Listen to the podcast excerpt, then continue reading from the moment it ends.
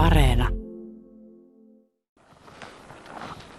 Pohjoisessa varmaan oli jo ruska paljon pidemmällä kuin täällä. Oli tosi komeeta. Oranssia, punaista ja keltaista, kaikkia värejä. Mutta kyllä etelässäkin ihan komeeta. Vai on, onko? on täällä lämmintä ja mukavaa vielä. Mä toin sut tämmöiseen kirkkonummelaiseen metsään. Tässä on aika hienoakin ympäristöä, vanhaa metsää tuossa lähellä, mutta, mutta metsäjäniksiä en ole nähnyt tässä kyllä muutamaan vuoteen, nuorempana kyllä. En mäkään nähnyt yhtään. Mä kävin tuossa aamulla kiertelemässä tätä lähistöllä, niin ei osunut silmään ensimmäistäkään. Ainakin omasta puolesta voin sanoa, että läntisellä Uudellamaalla niin metsäjänikset on vähentynyt aika lailla. Niin ainakin myöskin näiden ristakolmion laskelmien mukaan ne on Etelä-Suomessa vähentynyt.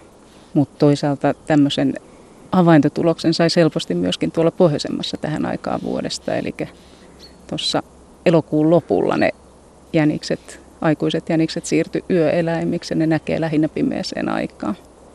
Ja päiväsaikaan näkee sitten lähinnä einä elokuun vaihteen poikasia, jotka vielä elää 24H, puuhailee kaikkina vuorokauden aikoina.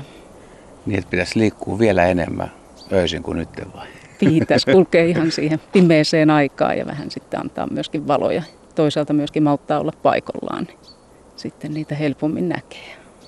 Suomi on pitkä maa, 1300 kilometriä etelä-pohjoissuunnassa ja, ja etelässä tietysti syksy tulee eri tavalla kuin pohjoisessa.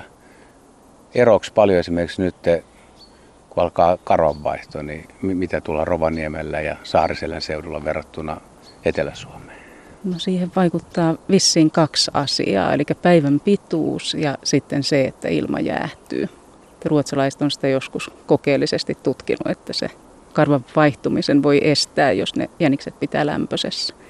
Et mitä enemmän tuolla pohjoisessa on kylmiä öitä, niin sitä useampi jänis sitten alkaa vaihtaa väriä sitä mukaan. Ja valtaosa on niistä on sitten kirjavia tuossa lokakuun aikana. No eikö siellä jo ollut muutamia sen verran viileitä öitä, että näkeekö sen, että jo on selkeästi Turkissa vipevöintiä? Ei näe vielä. Ei näe vielä. Eli se on sitten lokakuun puolella. Se on siinä lokakuun alkupäivinä alkaa sitten olla enemmän niitä. Ja se on hyvä, että se tulisi oikeaan aikaan sen lumipeitteen kanssa, koska sehän ei ole ihan paras mahdollinen puku. Silloin kun niitä täällä etelässä talvella näkee ja täällä ei ole lunta, niin valkoinen jänis erottuu kyllä aika hyvin. Se on helppo huomata, joo.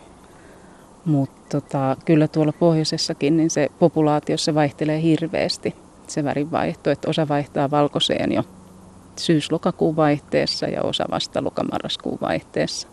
Et kyllä ne jänikset on siihen tottunut, että siitä porukasta ainakin puolet on väärän värisiä sen reilun kuukauden joka vuosi sekä keväällä että talvella.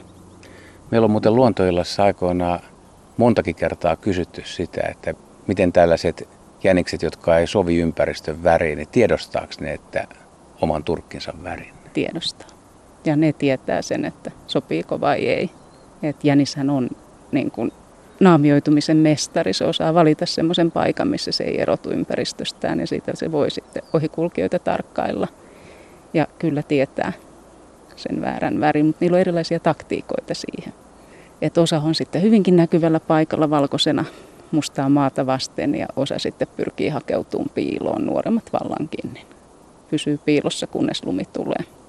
Mennään tähän perimmäiseen kysymykseen, että on paljon nisäkkäitä, jotka siis vaihtaa karvan talveksi, mutta vaan tietyt eläinlajit saa sitten valkoisen karvan. Mutta miksi tarvitaan talvikarvaa? Ää, se paleltuu hengiltä muuten, että jos se pidetään lämpöisenä syks- lämpöisessä syksyllä ja se karva ei vaihdu ja sitten päästetään talvella ulos, niin se on henki pois.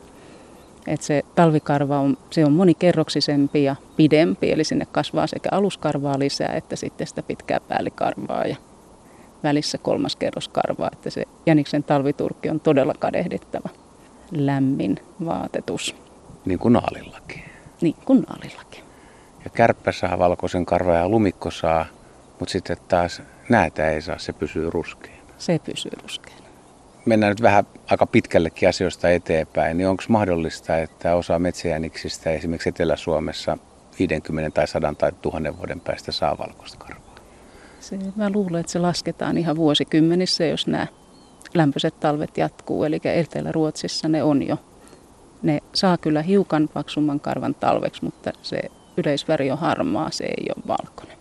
Että se voisi olla niin nopea jo muutos. Se on siellä naapurissa jo tapahtunut, että jos siihen vertaa. No mennään tuohon ensimmäiseen lumisateeseen ja näihin lähinnä nuoriin yksilöihin, jotka tänä kesänä syntynyt. Niin jotenkin mä oon aina itse miettinyt sitä, että ruskakin on aika hieno, että värit muuttuu, eläimen täytyy kiinnittää huomiota, lämpötilat muuttuu. Mutta sitten tämä ensimmäinen lumisade, kun talvella tulee taivaalta lunta, niin mitä jänikset poikasta varmaan miettii silloin? Hyvä kysymys. Kyllä ne varmasti sen huomaa, mutta se on niille jo toinen iso järkytys, kun tuo Lapissahan niille ensimmäinen iso järkytys on se, että yöt pimenee. Kun ne syntyy silloin, kun on 24 tuntia valossa ja sitten yhtäkkiä rupeakin tulee yö.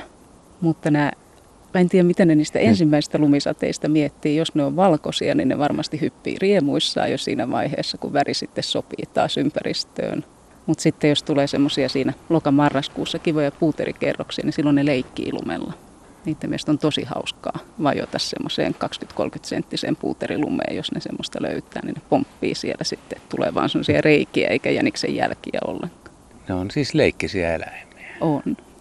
No mennään tähän just tähän hetkeen nyt, että onko eri puolilla Suomea niin sillä lailla eri tilanne, että käyttäytyykö jänikset eri tavalla vai onko tämä nyt sitä aikaa, että nuoret itsenäistyy ja riippuu tietysti kuinka myöhään ne on syntynyt? Joo, siis jäniksen poikasethan on pienestä pitäen omillaan valtaosa vuorokaudesta. Mutta ainakin tuolla pohjoisessa niin ne itsenäistyy koko ajan, mutta se, niin kun niitä opetetaan vuoden päivät. Siellä ne säävaihtelut ja olosuhteiden vaihtelut ja ruoan vaihtelut on niin isoja, että ne, se ei, niin imettäminen ei riitä emolta sen poikasen kasvatukseen, vaan sille täytyy opettaa sitten valtavasti muitakin asioita. Että kyllä ne näkee yhdessä sitten vielä seuraavaan kesään asti ja myöhempinäkin vuosina ne vielä seurustelee, vaikkei ne sitten yhdessä kuljekaan.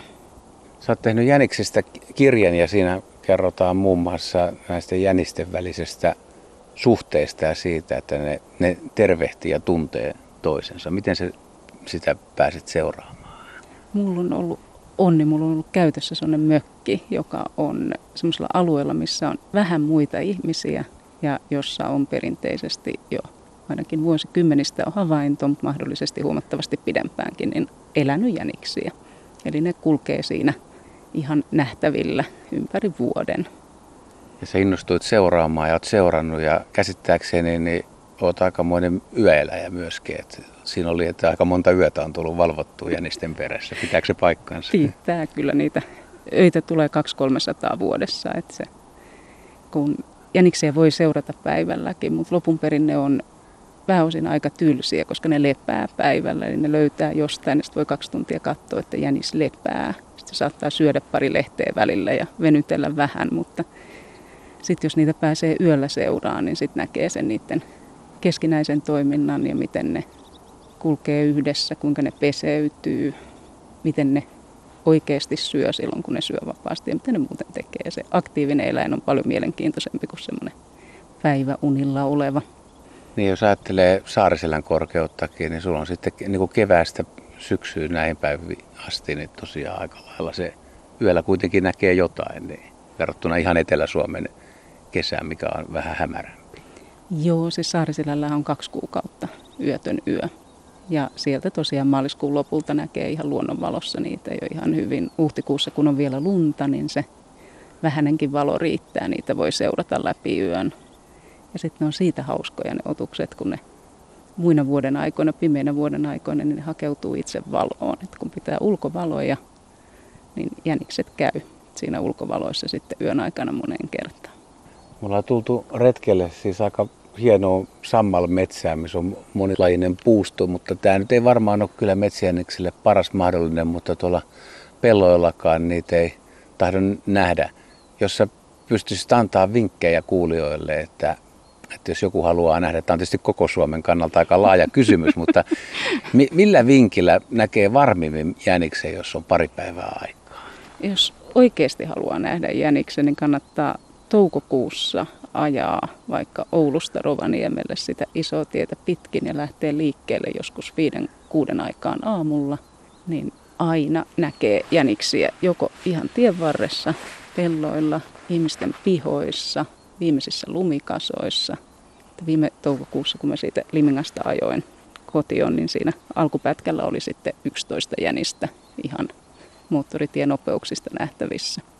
Mulla on tapana kesäkuun alkupuolella tai viimeistään kesäkuun puolivälissä niin viettää Kuusamon seudulla viikon verran ja silloin mä ajelen fillarella öisin pitkin Kuusamo maisemia. Ja siis jos niin kuin ajatellaan jänistä Kuusamossa ja jänistä läntisen Luudellanmaalla, niin ei voisi uskoa, että on sama laji, koska täällä niitä ei näe ollenkaan. Kuusamossa niitä näkee tosi paljon. Sen takia mä suhtaudun vielä positiivisesti ja metsäjäniksillä menee kuitenkin paikoittaa hyvin. Pohjoisessa jäniksillä menee hyvin vielä. No viimeinen kysymys. Kun olet tehnyt kirjaa ja tutkinut ja seurannut niitä ja saanut paljon selville, niin mitä et ole saanut selville? Mikä kiinnostaa? Miten jänikset kommunikoi keskenään? Se on se suurin mysteeri vielä. Ne kommunikoi jotenkin. Se ei ole äänellistä kommunikaatioa, mutta tietoja ne vaihtaa ja ne ottaa yhteyttä toisiinsa. Mä en tiedä